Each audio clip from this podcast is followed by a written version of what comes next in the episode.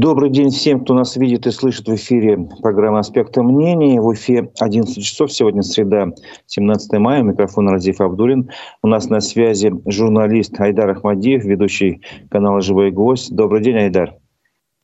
Э, да, доброе утро, Разиф. Очень рад вновь в родном эфире появиться. Напомню нашей аудитории, что э, программа идет э, в соцсетях Одноклассники, ВКонтакте, а также на канале «Аспекты Башкортостан» в Ютубе. Именно в Ютубе я прошу вас э, оставлять свои комментарии, вопросы, возможно, э, к нашему гостю. И ну, ставьте лайки, как всегда. Этим вы поддержите работу нашей редакции. А теперь я предлагаю, собственно, начать разговор. Я предлагаю обсудить темы, которые сейчас на слуху не только в Башкирии, но и в России в целом, в стране. Э, давай я начну с новостей, которые меня как-то немножко задели, зацепили, хотя я уже привык ничему не удивляться, к сожалению. Итак, новость такая, международная. Президент ЮАР заявил, что президенты России и Украины согласились принять и миротворческую миссию глав африканских государств. Э, делегация лидеров этих государств планирует посетить Москву и Киев, чтобы представить мирный план, сообщил президент ЮАР Сирил Рамафоса. Как ты сам к этому относишься, к такой новости? Ты веришь вообще, что эта инициатива может хоть что-то изменить? Э, учитывая, что это все-таки африканские страны, и такая инициатива далеко не первая. И мы помним, что Китай тоже предлагал свой мирный план, кажется, из 12 пунктов. Он очень широко обсуждался. Э, но так пока ни до чего и э, не дошел до реализации даже одного пункта, например, прекращения огня. Да? Не говоря уже о сохранения или восстановления территориальной целостности. А, мы, давайте вот здесь вот очень важно не забывать, что все-таки Россия в последнее время, мы помним эти визиты министра иностранных дел, дел Сергея Лаврова в африканские страны, Россия расширяет свое влияние на этом континенте, а, и здесь э, это, вот, мне кажется, можно в том числе вот с, с такими тенденциями связывать и очень осторожно относиться. Насколько я знаю, Вашингтон а, и Брюссель к этому относятся осторожно, с настороженностью, как, как раз вот читая новости, я видел. А, но, честно говоря, мне кажется, мирный план, а, который предлагают африканские страны, он ни к чему так и не приведет. Это в большей степени болтовня сейчас, которая, может быть, даже в каких-то аспектах выгодно сегодня Москве. Ну, конечно, конфликт просто так по, значит, в ближайшее время явно не завершится. Никаких симптомов этого мы не видим, лично я. И мне кажется, что здесь, если и какой-то мирный договор обсуждать, то между Россией и странами Запада, не только с Украиной, да, потому что мы э, видим, что этот конфликт э, сейчас э, военный между Россией и Украиной, но еще и в большей степени идеологический между Россией и Западом. И Россия явно не намерена говорить о прекращении этого конфликта только с Киевом. А, ну, в том числе с Брюсселем и Вашингтоном. Поэтому нет, я думаю, что этот мирный план ни к чему, к практической реализации этого мирного плана мы не придем, конечно. А почему ты говоришь, что эта вот инициатива выгодна в чем-то Москве, как бы? Можешь а, ну вот потому что расширение влияния России на африканском континенте мы видим. Сергей Лавров ездит и собирает друзей, а все новые страны, то Зимбабве, то еще какая-то, да. А, здесь, ну, во-первых, я не читал полностью план африканских стран, но, насколько я знаю, там есть пункт о прекращении огня, да. А, это может быть сейчас выгодно Москве, учитывая положение. Я бы не хотел в это углубляться. А, ну, что... понятно. Хорошо, я понял, понял. учитывая ну. ситуацию на линии боестолкновения, скажем так. А, еще одна новость, которая тоже меня зацепила. ФСБ предложила разрешить своим сотрудникам проводить обыски без решения суда. А, подготовили такую инструкцию, а, об этом писала парламентская газета, согласно которой значит, э, сотрудники ФСБ могут проводить обследование, которое ограничивает конституционное право граждан на неприкосновенность жилища, вот. Э, текст приказа об этой инструкции опубликован э, на портале проектов нормативных правовых актов. Вот. И, собственно говоря, такие обыски могут проводиться при наличии данных о событиях и действиях, создающих угрозу, вот я сейчас процитирую, государственной, военной, экономической, информационной или экологической безопасности Российской Федерации. Что это значит, по-твоему, на твой взгляд? И вообще примут или не примут, тоже твое мнение? Но сомневаться, что примут, э, не приходится, потому что мы видим, что общая тенденция усиления репрессий внутри России, она только все, все больше дает о себе знать с каждым днем. И мне кажется, вот это формальности в большей степени, потому что сегодня, что с решением суда, что без его решения эти обыски вполне успешно проводятся. Эм, и часто обоснования, которые приводят силовые органы в качестве да, вот необходимости э, э, этих обысков, они ну, вызывают, мягко говоря, сомнения. Поэтому э, мне, мне кажется, это просто формальности, они приводят сейчас э, правовые основания, да, пытаются хоть как-то легализовать свои действия, и в том числе вот этот э, проект направлен на это. На То есть дальнейшее наступление на свободу граждан, как бы ты ну, это без сомнения. Ну, ну, конечно, это без сомнения. Мы сегодня видим, что ну, ежедневно а, задерживают людей за просто их позицию, людей отправляют за решетку на очень много лет за их слова. А, по-моему, мы потихоньку ну, вот смотри, возвращаемся. Не только слова, теперь еще и цвета становятся объектом внимания э, некоторых особо неравнодушных граждан. Новость из э, Ханты-Мансийского округа меня тоже поразила. Директор школы написал заявление на мать ученицы, которая заплела косички в цветах украинского флага. Ей показалось, что цвета, значит, там синие и желтые. На самом деле, как объяснил мастер, кто делал эту всю прическу, это был салатовый цвет какой-то там, не желтый. Но тем не менее, это не суть важно. Важно в том, что сейчас за цвета, за какие-то там бордюры, там, я помню, красили, люди жаловались, еще что-то происходило. Э, только за два цвета, сочетания вот этого цвета желтого и синего, люди начинают э, обращаться в правоохранительные органы. Э, в данном конкретном случае в полиции не нашли никаких оснований для возбуждения там, а, уголовного дела или административного правонарушения не нашли. В общем, но тем не менее, как ты относишься к таким новостям, когда из-за цвета косичек возникает желание вызвать полицию? В чем причина, на твой взгляд? Ну, причина, я думаю, очевидна. Э, мы, мы видим общее количество э, доносов, которые сейчас получают силовые органы. Совсем недавно «Новая газета Европы», кажется, публиковала статистику, что Генеральная прокуратура, если я не ошибаюсь, за последнее время количество обращений граждан, ну, ну в народе доносов тех же самых, увеличилось многократно. А, и да, вот я совсем недавно собирал материал телевизионный для телеканала RTVI про доносы и вы знаете, я ужаснулся, когда увидел, на каких основаниях, вот, о чем вообще люди жалуются. Да, там часто цвета, и даже женщина, например, в Москве зашла в магазин, увидела шарик э, в цветах радуги и пожаловалась на пропаганду ЛГБТ, начала ругаться, кричать. Но это просто, э, вы знаете, общая такая, так не здоровится российскому обществу, на мой взгляд, и части ее, по крайней мере, какой-то. А, но преследование за цвет, ну да, вот это такие эксцессы часто происходят. И ведь самое интересное, что на такие доносы силовые органы реагируют и предпринимают определенные действия, и мы видим, что заводятся административные, иногда уголовные дела на людей, э, которые э, сложно их действия назвать дискредитацией армии, но во всяком случае эти дела заводятся, и суды каким-то образом обосновывают э, и осуждают этих людей за их действия. Не понимаю, как это происходит, но относиться к этому, кроме как к чему-то ужасному и деструктивному, как к болезни общественной, нельзя. Ну, это происходит, на твой взгляд, из-за того, что у людей как бы напрочь отсутствует критическое мышление, они не могут просто сообразить, что ну при чем тут цвета и вообще э, это же уже, не знаю, признак какого-то заболевания, мне кажется. Нет? Конкретно те, кто доносит, ну, вы знаете, здесь э, доносчики могут быть совершенно разными. Э, во-первых, это люди, которых могут просто использовать власти для того, чтобы доносить на кого-то, и были хоть какие-то основания. Вот не мы завели уголовное дело на там, этого активиста, да, этого человека, который выступает против это боевых понятно, действий в Украине. Да, ну, я так понимаю, что инициатива исходила все-таки от директора школы. А, да, это вот такая интерпретация, знаете, паблика Морозова, как в Советском Союзе, только наоборот. Не дети жалуются на, на своих родителей, на близких, на взрослых, а, а учителя сегодня жалуются на а, детей, школьников. Это, конечно, ужасно. И, честно говоря, я даже не понимаю, как а, могут поворачиваться уста, тем более директора школы, а, против своих же учеников. Это, по-моему, уже сверх, сверх какой-либо нормы. Тут, как, как говорится, на память приходят э, самые яркие случаи с Марией Москалевой, если не ошибаюсь, да, с девочкой, которая нарисовала рисунок, и за рисунок там учительница или директриса, я не знаю, могу ошибаться, там, кто конкретно обратился в полицию, что привело там, к семейной трагедии в итоге. Э, с ее разлучили с, с отцом.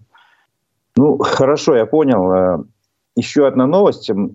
Сейчас я как бы со своими новостями, которые меня зацепили, за, могу закончить, предложить тебе, хочу твой рейтинг как бы новостей недели, там, последних дней, э, ну, если можно, конечно, э, тебе предложить слово.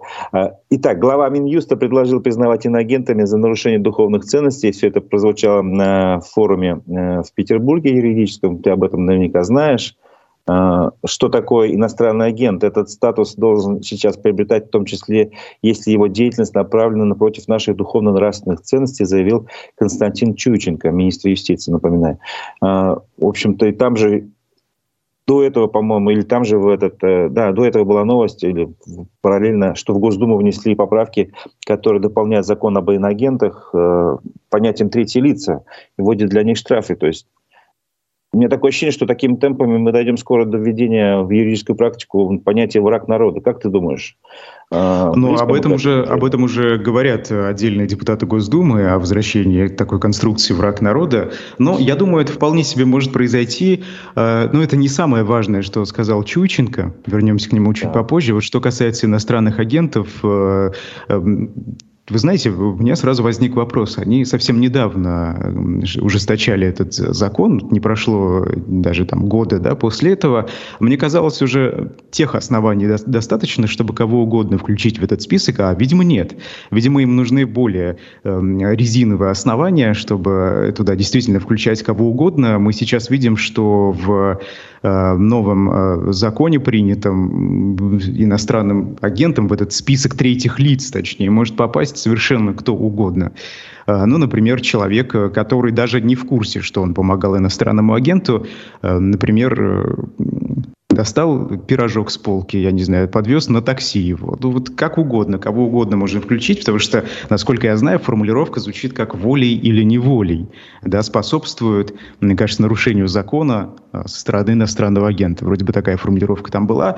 А, ну да, это просто возможность теперь, дополнительная уже возможность а, добавлять туда кого угодно, репрессировать кого угодно. Что сказал Чученко, он там подчеркнул, кстати, на этом юридическом форуме, юридическом, министр юстиции, вот хорошо, Разив, вы подчеркнули, министр юстиции, да. Это очень важно, какие у нас министры юстиции сегодня. Между прочим, Чученко – это одногруппник Дмитрия Медведева, насколько я знаю. И вот он из этой ленинградской э, группы, так скажем, мягко, юристов. Э, вот такие юристы у нас сегодня у руля государства находятся. Э, Чученко подчеркнул, что это просто статус.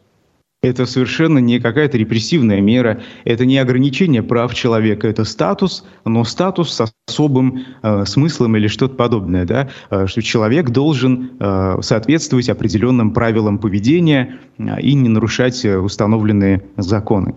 Но, собственно, если э, Чученко до этого говорит, что нужно лишить иностранных агент, агентов всех источников финансирования внутри России, чтобы они ну, просто остались без денег здесь, я не знаю, что, что с ними должно случиться после этого. Они должны пойти на улицу, просить эти деньги, унижаться, или прийти в Госдуму, это там делать, э, просить прощения у своего родного государства за работу на каких-то там э, очень странных и туманных иностранных государств или организаций.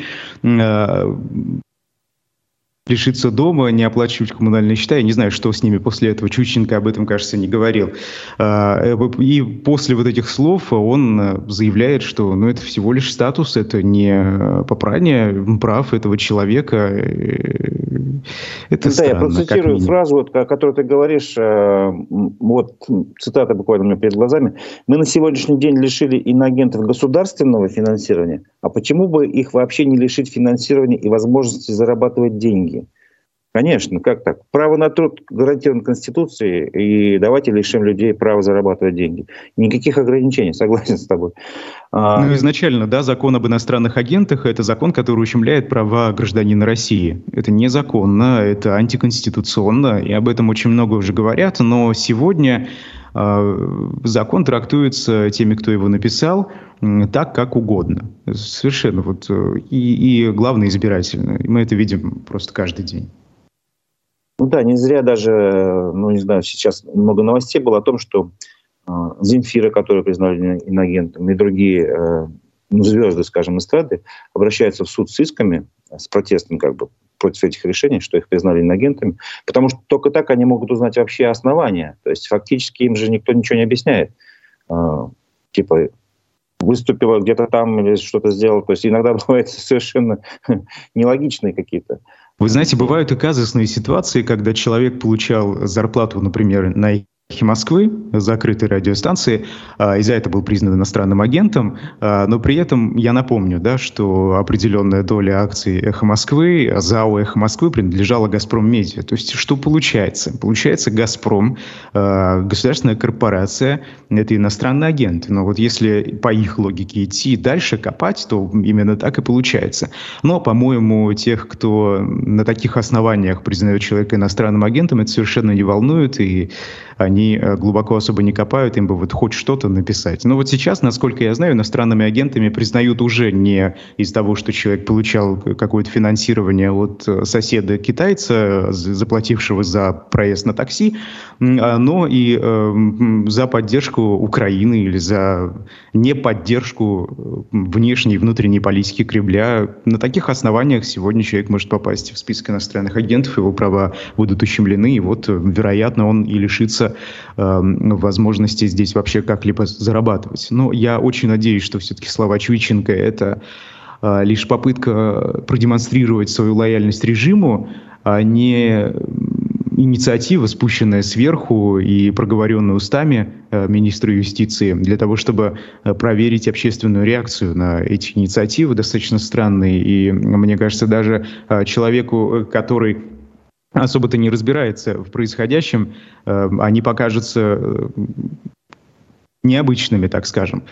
Э, вот что еще очень важно, что сказал Чученко на этой конференции юридической, он говорит про 13-ю статью Конституции, что нужно и придется это как-то элегантно пересмотреть, это запрет на государственную идеологию. Это очень важно, потому что э, мы сейчас видим, как э, государство, фактически э, представители этого государства признаются, что основные положения Конституции после того, как э, в нее были внесены поправки в 2020 году, э, сегодня мягко говоря, не соответствуют да, положению дел и тому режиму, который воцарился в России. И фактически, вот начиная с э, запрета на государственную идеологию, мне кажется, в будущем, как об этом говорят и эксперты, э, Конституция будет постепенно переписываться э, под путинскую эру.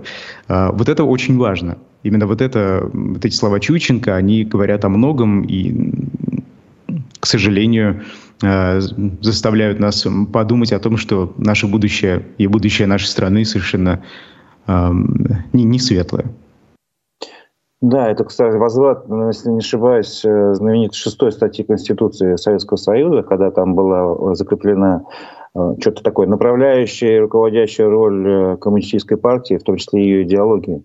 Тогда была как бы коммунистическая идеология. Какую сейчас, конечно, будут вот это отдельный вопрос. Качестве Если идеология Владимира Путина и современной России. Да, тем не менее. Потому что признаков за, этой государственной за, идеологии... Ну вот маленький нет. Э, вопрос по поводу третьих лиц, поправок в инагенты. Там же их будут штрафовать. Может быть, все дело в том, что нужно расширить круг лиц, которых можно штрафовать. В бюджете не хватает денег катастрофически. Но ну, я не думаю, что на иностранных агентах... Это внесение таких поправок. Мне не кажется, что на штрафах э, таких, они все-таки не слишком большие, да, государство много заработает. Э, скорее, оно много заработает а, на так называемых windfall taxes, э, это а, единоразовые выплаты, единоразовые Добровольные налог. взносы, да, этих Ну как, добровольные, бизнес. добровольные ну, официальные, добровольные. Да, все-таки это, насколько я знаю, закрепили в законе. А, собственно, да, вот на этом государство может хоть что-то заработать, но учитывая а, дефицит бюджета, который уже превысил плановый на этот год, а, даже заработать на windfall tax у государства не получится. Государство не сможет покрыть этот дефицит. Но будем наблюдать, потому что когда мы впервые получили то ли в январе, то ли в феврале, это я не помню, вот в начале года получили данные о том, что э, слишком сильно, слишком много государство тратит и уже превысило э, свои планы по этим тратам. Даже тогда мы удивились и подумали, что, ну, вероятно, это что-то единоразовое. Может быть, они просто вбухнули очень много денег на что-то, потратили, а потом такого не будет. Но мы видим, что это продолжается, и уже даже годовой план э, превышен. Вопрос от нашего, радио, от нашего слушателя, по привычке называю радиослушателя, что привык работать на радио. Альберт Рахматуллин спрашивает, Айдар, как вы оцените ситуацию политическую, экономическую в Башкирии, насколько она отличается от ситуации в других регионах? Если сможешь, э, выскажешь свое мнение на эту тему. политическая ситуация, но э, я думаю, она не сильно отличается от того, что происходит в других регионах, учитывая Э, все же общую тенденцию политику федерального центра. Э, надо понимать, что сегодня Россия это страна фактически унитарная, и все руководство, все, вся координация ведется из Москвы, из Кремля. Но это не секрет уже давно. А поэтому политически как-то ситуация, наверное, не отличается. Мы видим, что преследуются активисты не только в Москве, не только в Санкт-Петербурге, но и во многих регионах. Э, я и читаю новости э, башкортостанские и вижу, что э, то здесь точно такая же тенденция наблюдается. Что касается экономической ситуации, это надо у экономистов спрашивать. Я, к сожалению, не обладаю сейчас э, данными. А, там, конечно, ситуация отличается от региона к региону, но все а, везде общая тенденция – это снижение платежеспособности населения, снижение доходов и а, рост цен. Об этом сообщают, наверное, из каждого региона. Собственно, что касается Добавлю, политики и экономики. Добавлю, что Альберт Рахматуллин, тот же, который вопрос задает, он э, был в свое время задержан за то, что он снимал акцию протеста граждан, которые протестовали, когда у них отключили горячую воду из-за того, что вовремя э, не провели ремонт э, дымоходов, вентиляционных каналов. В общем, у них там на, на газу все это было сделано, и, и горячая вода, соответственно, тоже из-за этого была отключена. Вот. Он снимал, его задержали. Ну, правда, потом суд пришел к выводу, что в составе административных правонарушений в его действиях нет, то есть он отделался, так сказать, ну, легким испугом, там, условно говоря. Вот. Ну, это так, просто ремарка. А, Вы знаете, и при Есть этом российские свои... власти настаивают, что э, загнивает Европа, да, и что Европа замерзает. Вот мне очень интересно, этот тезис, он вполне себе, видимо, принимается аудиторией российской, аудиторией российской государственной пропаганды, и никаких сомнений не вызывает. При этом мы видим, что даже в европейской части России, в Баш Башкортостане, э, есть люди, которые до сих пор э, топят э, печи чтобы просто согреться. И живут на э, копейки совершенно. Но при этом загнивает Европа. Я тебе хотел спросить по поводу твоих э, наблюдений за повесткой российской за последние дни. Какие тебя новости тебя лично больше зацепили, ну, задели, скажем так? Кроме того, Вы что знаете, мы уже обсудили. Э, да, я слежу за э, тем, что, во-первых, я хочу напомнить, сегодня ровно 3000 дней со дня убийства политика Бориса Немцова, и мы знаем, что до сих пор заказчики этого убийства не найдены, об этом важно очень говорить э, постоянно, и мы видим, что происходит со стихийным мемориалом Бориса Немцова на Немцов в, рядом с, со стенами Кремля на месте убийцы, убийства политика. Эм, я там был несколько месяцев назад, и активисты до сих пор продолжают стоять. Правда, их э, какие-то неизвестные актив... Э, люди постоянно оттуда выдворяют, но э, все же э, люди сохраняют память об этом трагическом событии в истории России. Э, и вот об этом важно помнить. Три тысячи дней сегодня. Собственно, что касается других новостей, но я очень много слежу за боевыми действиями в Украине, и Эм, вы знаете, а здесь насчет... сложно комментировать, я думаю. Меня, например, вот в связи с этой ситуацией э, удивляет поведение Пригожина, который, ну, условно говоря, пошел против, на мой взгляд, пошел против всех правил там, бюрократической элиты, которые приняты на высших эшелонах власти, не выносить ссоры из избы и так далее. Снялся на фоне трупов, горы трупов. обращается к министру обороны с неуважительными эпитетами, приглашает его к себе, ну и так далее, так далее, говорит, что я выйду из поля боя. Ну, то есть вот такие моменты, что это, что происходит, на твой взгляд? Я тоже задаюсь вопросом, почему Евгений Пригожин до сих пор имеет доступ к публичным площадкам и к критике. Я напомню, он говорил про некого дедушку, да, правда, отрицал очень э, долго что это он, что он имеет в виду Владимира Путина.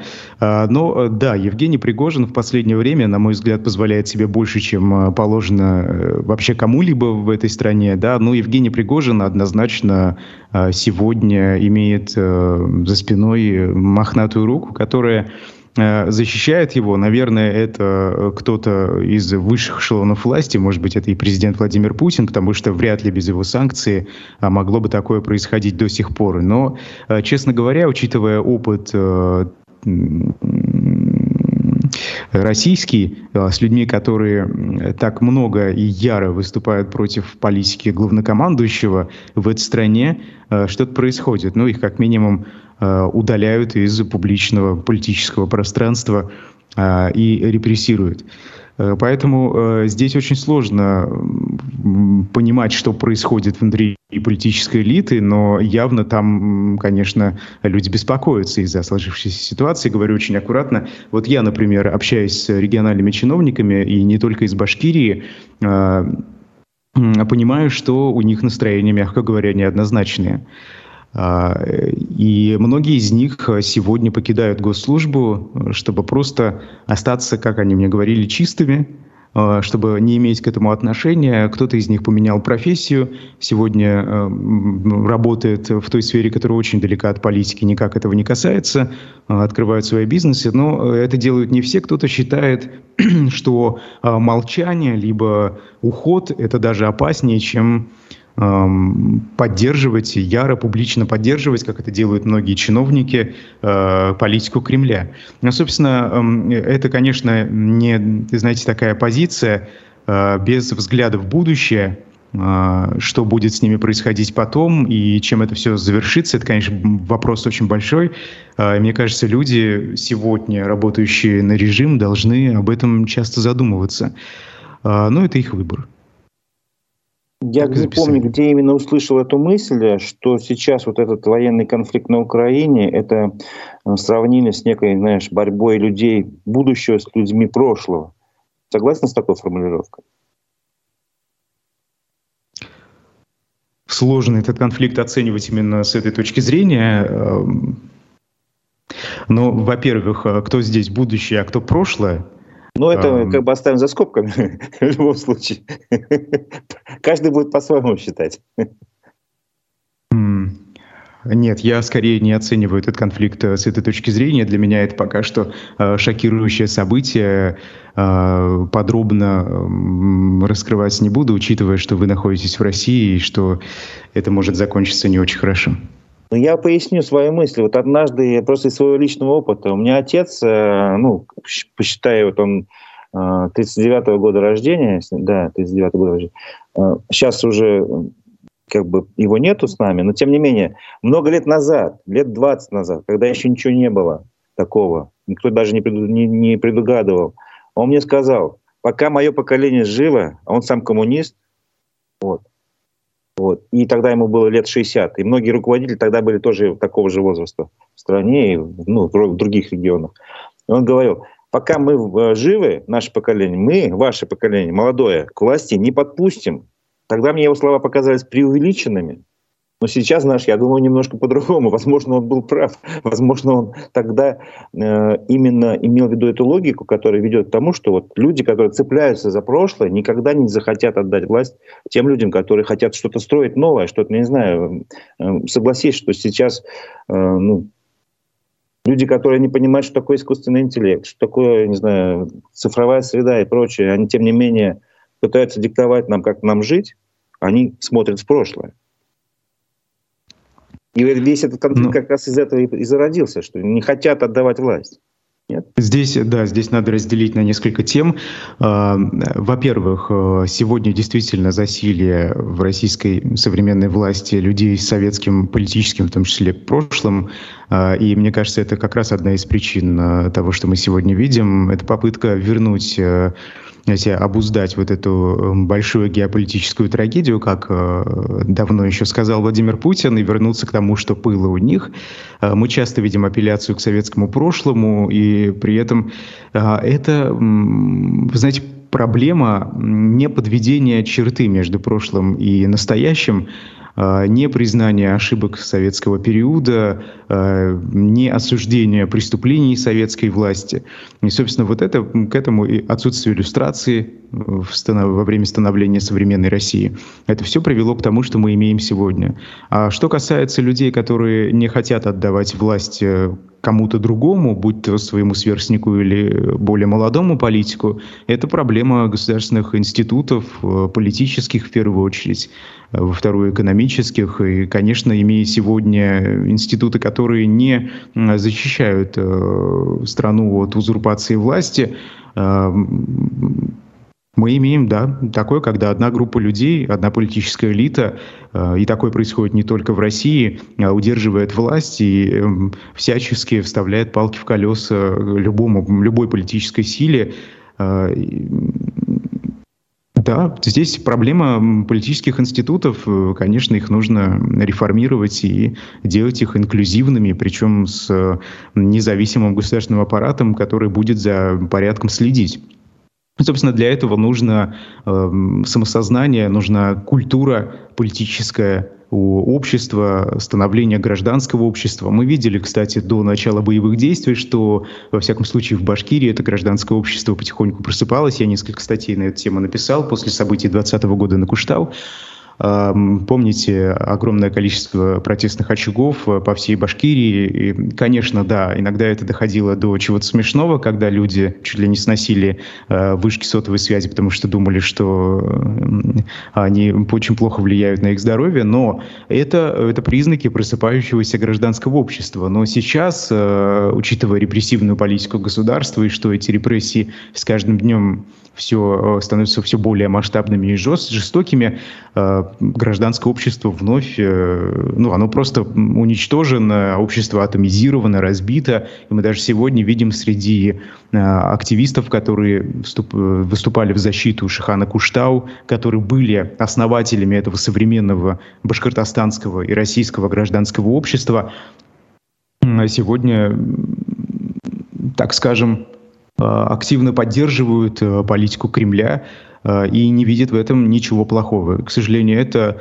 огорчает, и казалось, что критическое мышление у них есть, и у кого-то оно зарождается благодаря им но, как оказалось, э, государство способно все это на корню зарубить. Ну, собственно, это и политика авторитарной власти и в тоталитарных государствах, когда э, любые проявления гражданской активности на корню еще подавляются для того, чтобы политические очаги не объединились, в конце концов, и не вылились в какое-то большое протестное движение, которое, конечно же, угрожает глобально э, власти и той политической элиты, которая сегодня находится в России э, у руля и не хочет отдавать власть никому.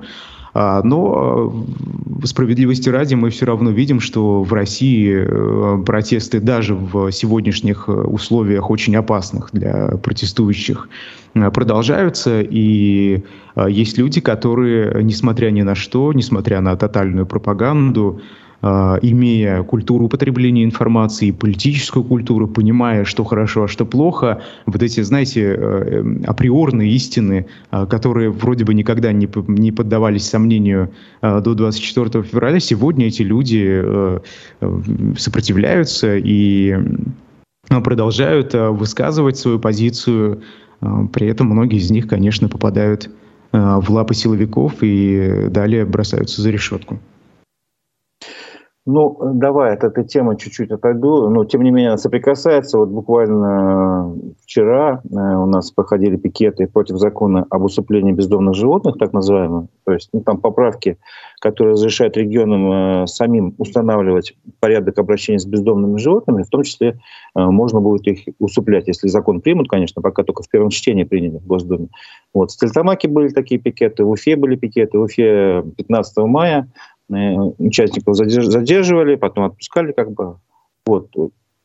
ну, как аргументы тех, кто против этого законопроекта, что э, показатель здорового общества – это отношение к животным. То есть если общество больное, то оно будет поражено бесчеловечностью, и то есть животных можно уничтожать как, как угодно.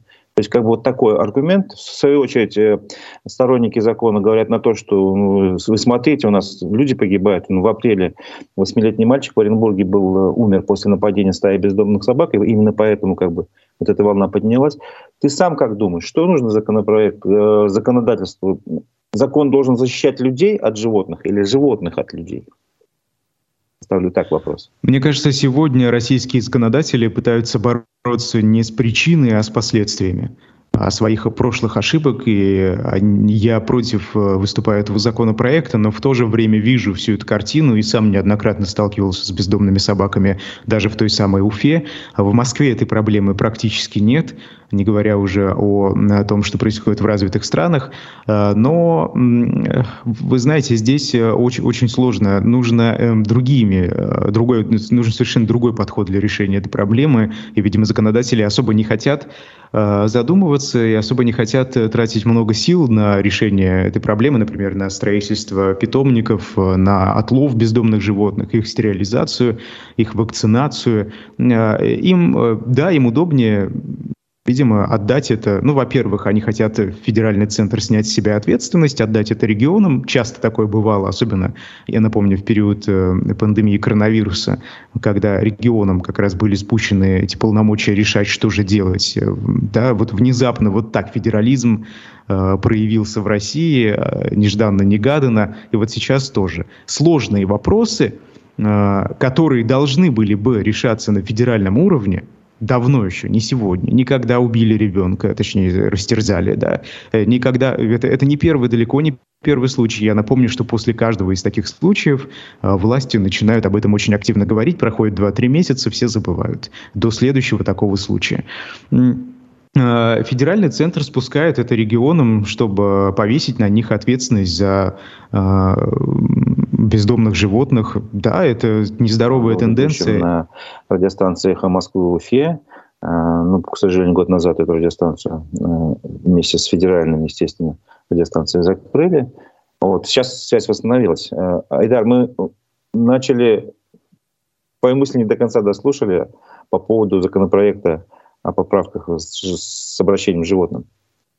А, да, я, говорю, я говорил, что федеральный центр э, спустил, как и во времена ковида, этот сложный вопрос э, регионам, повесил на них эту ответственность. Э, и это, конечно, очень подло. Хотя ответственность на том, что сегодня происходит, лежит в том числе на федеральном центре, который давно должен был принять меры по стерилизации этих домашних животных, по строи... домашних, извините, бродячих животных, по строительству питомников и так далее. Но сейчас, да, сейчас регионам придется что-то делать, рвать волосы на голове. Э, кто-то, я думаю, не будет особо задумываться и начнет просто убивать этих бездомных животных. Э, но, вы знаете, учитывая тенденцию, учитывая, что такие темы появляются в повестке и оттуда не уходят очень короткое время, время после э, таких трагедий, как эм, э, смерти этого мальчика, э, мне кажется, скоро об этом забудут и перестанут говорить до следующего такого случая, к большому сожалению. Это вот, вот так делается, вот так принимаются решения не запретить что-то, а в пользу народа в нашей стране только тогда, когда что-то случается, вот тогда спохватываются законодатели, а потом забывают успешно. Нет такой системной работы, я согласен. А, вот э, новость, которая была сегодня, если не ошибаюсь, или вчера, неважно, житель деревни, одной из деревень Кугарчинского района, э, записали видеообращение к прокурору России. Вот. И там они возмутились э, самосудом над их односельчанин в зоне специальной военной операции. А, если ты это видео не видел, я его, конечно, показывать не буду, оно слишком такое шокирующее. Там мужчина со следами крови на лице, невнятно он себя ведет, то ли он после того, как его избили, такой, э, ну, не может ничего сказать толком, то ли, возможно, он не трезвый, я тоже не могу сказать, это очень сложно определить по одному видео. Но видно, что его побили, это точно, и потом он начинает его связывать и, и подвешивать на дереве, и говорят, сейчас мы тебя можем в яму отправить. Вот. Э, утверждается, что это сделали свои же сослуживцы, Но меня интересует, скажем, не причина, почему его подвесили, а почему вообще люди становятся такими жестокими, пусть даже и в сложных э, обстоятельствах. Как ты думаешь, вот, э, как быть с тем, что рано или поздно же специальная военная операция закончится, люди, которые привыкли к насилию, к такому вот поведению, они же вернутся, скажем, как говорили, как говорили, на гражданку, и привыкли решать э, все проблемы, допустим, способом насилия. Что это? Это наверняка вызовет рост преступлений. Что мы будем делать? Как, по-твоему, будет жить Россия после специальной военной операции, пока оставим вопрос за скобками, как, как скоро и как именно она закончится? Меня интересуют последствия. Все-таки не секрет, что наше общество окажется расколотым в любом случае. Как... Это зависит от того, как э, закончатся боевые действия и что будет э, с Россией, какое, какая будет политическая система в России и условия. А, от этого, конечно, много зависит. Но мы уже сейчас видим, что люди, которые возвращаются с зоны СВО, они а, совершают преступления, и это совершенно так, публичные случаи. А, и мы видим, как российские суды выносят приговоры Э, не такие жесткие, как следовало бы часто, да, потому что они берут во внимание, как они об этом сами говорят, э, их э, вот этот военный опыт, их участие в специальной военной операции в Украине.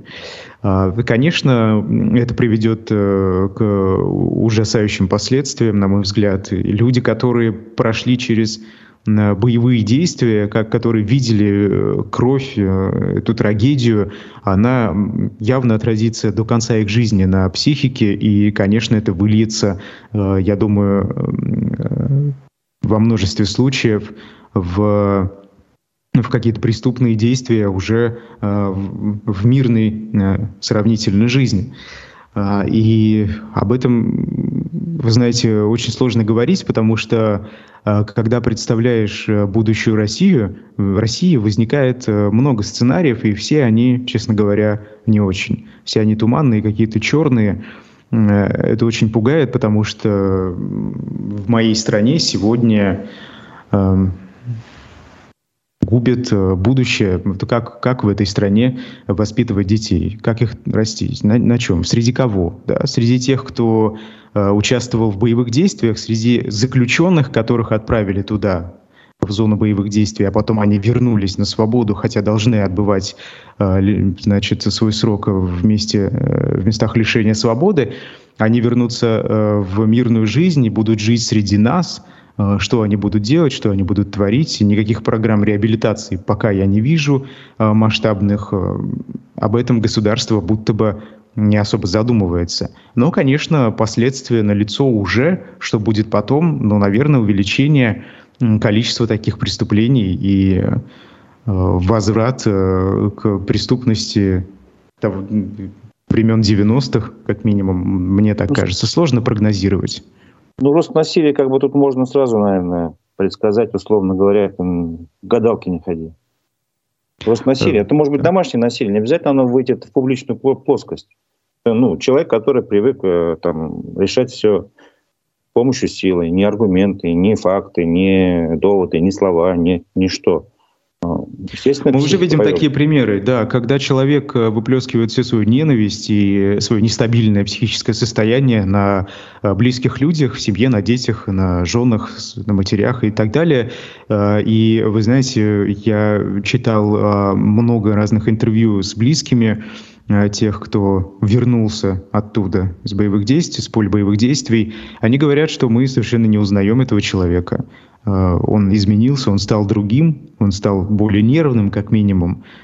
Таких случаев очень много, и я думаю, да, это далеко не секрет, и этому удивляться не стоит, потому что война э, калечит любых его участников, и все участники становятся по-своему жертвами этих боевых действий. А, один из наших слушателей пишет, разрешение на ношение оружия снимет много вопросов. Как ты думаешь? Каких вопросов? Ну, Зависит, вот, условно какие говоря, вопросы люди, виду, которые привыкли да. держать оружие в руках, если у других людей, которые не привыкли, будет это оружие, они будут им его пугать, то есть конфликтов меньше будет. Вы знаете, это, это будет по Томасу Гоббсу «Война всех против всех». Вот это естественное состояние общества, которое совершенно, конечно, не вписывается в понятие в рамки цивилизованности.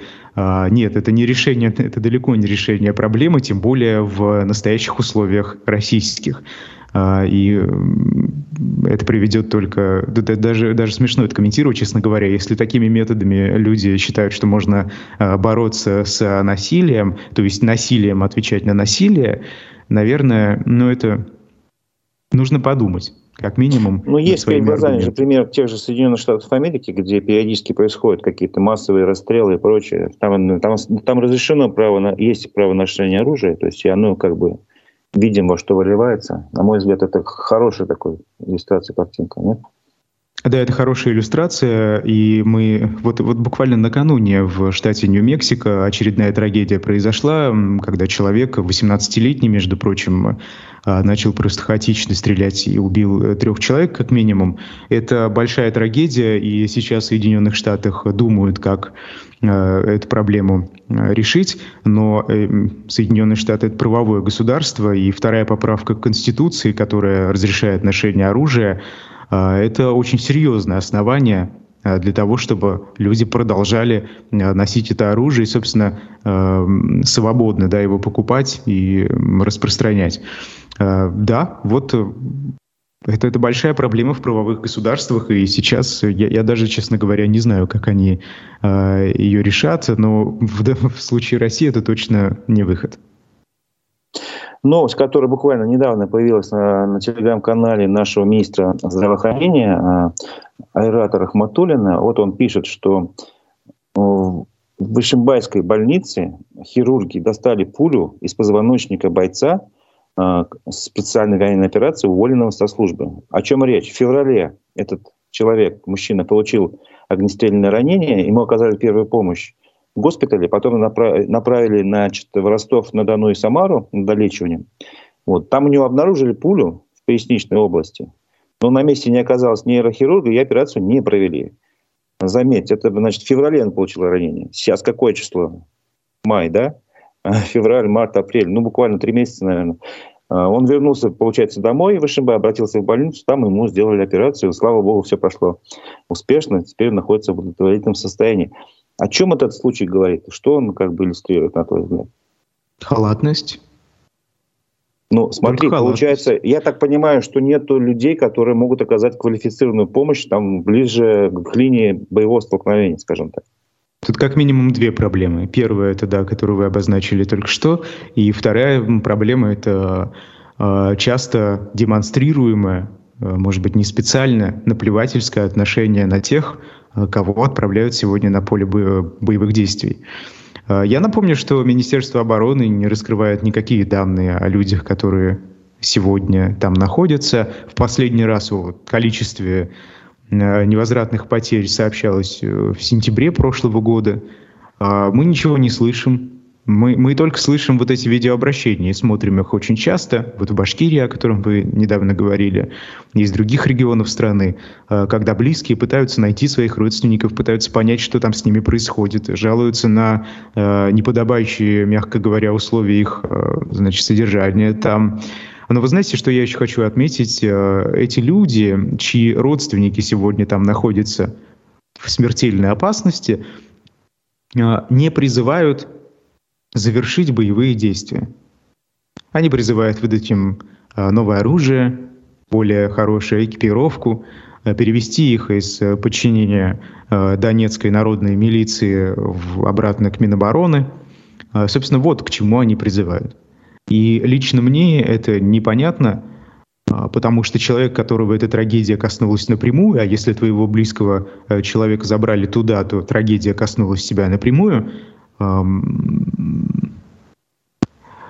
то, наверное, тут э, не только э, экипировку ты будешь просить, да, а скорее ты будешь мечтать, чтобы твоего родственника вернули обратно в целости и сохранности, без ранений желательно.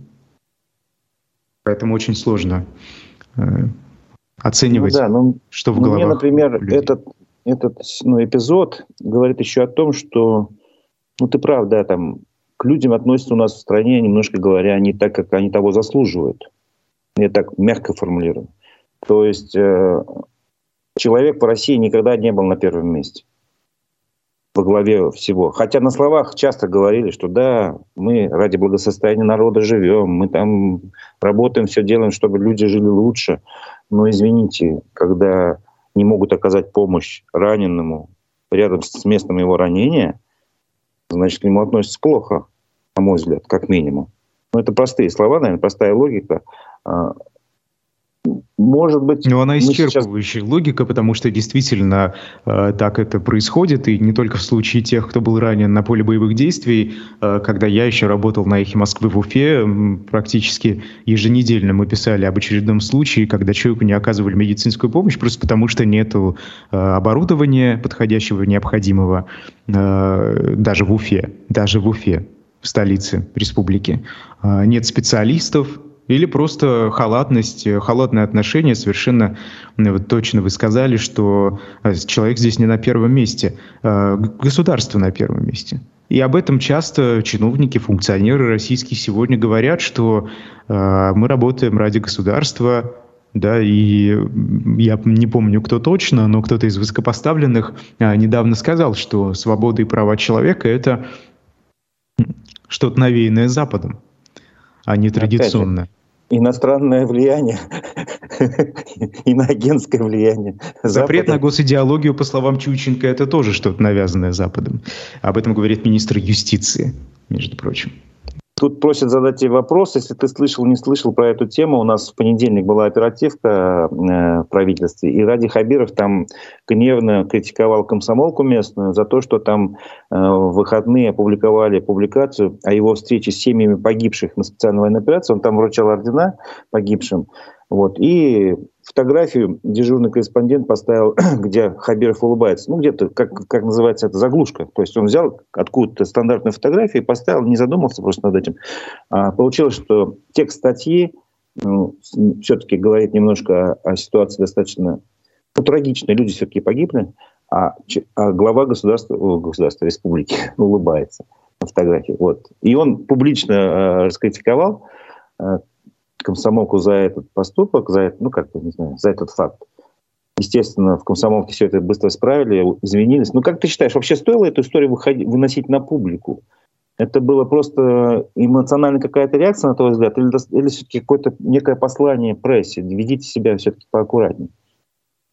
Ну, собственно, это и то, и другое э, в первую очередь. Во вторую, а кого еще и что еще критиковать, кроме как такие случаи, э, учитывая не столь широкие полномочия главы республики. Да? Но ну вот приходится критиковать такие частные случаи, приходится выезжать на Шатару Ставеля э, во двор и смотреть, как там ведется строительство этой свечки, э, и заниматься другими вещами, в большей степени хозяйственными, какими, которыми должны, должны заниматься, например, муниципальные депутаты, это их э, прямые полномочия, да, или администрации муниципальные, э, а не глава республики.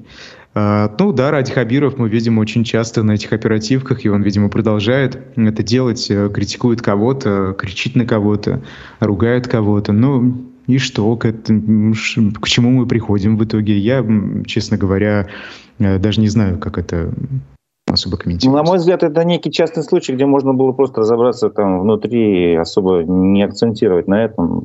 Вот почему-то так произошло. Ну хорошо, но у нас просто время подходит к э, программе к эфиру к концу. После нас э, в нашем эфире будет программа Digital Среда. Ее ведущие Владимир Барабаш и Константин Акаемов будут обсуждать новости цифрового мира и маркетинга. Вот. Э, а мы с вами прощаемся. Я напомню, что мой собеседник Ильда, Айдар Ахмадиев, журналист из Уфы, бывший ведущий нашей радиостанции «Эхо Москвы» Уфе. Большое спасибо, что ты принял участие. Спасибо, Резив. Спасибо. Всего доброго. До свидания.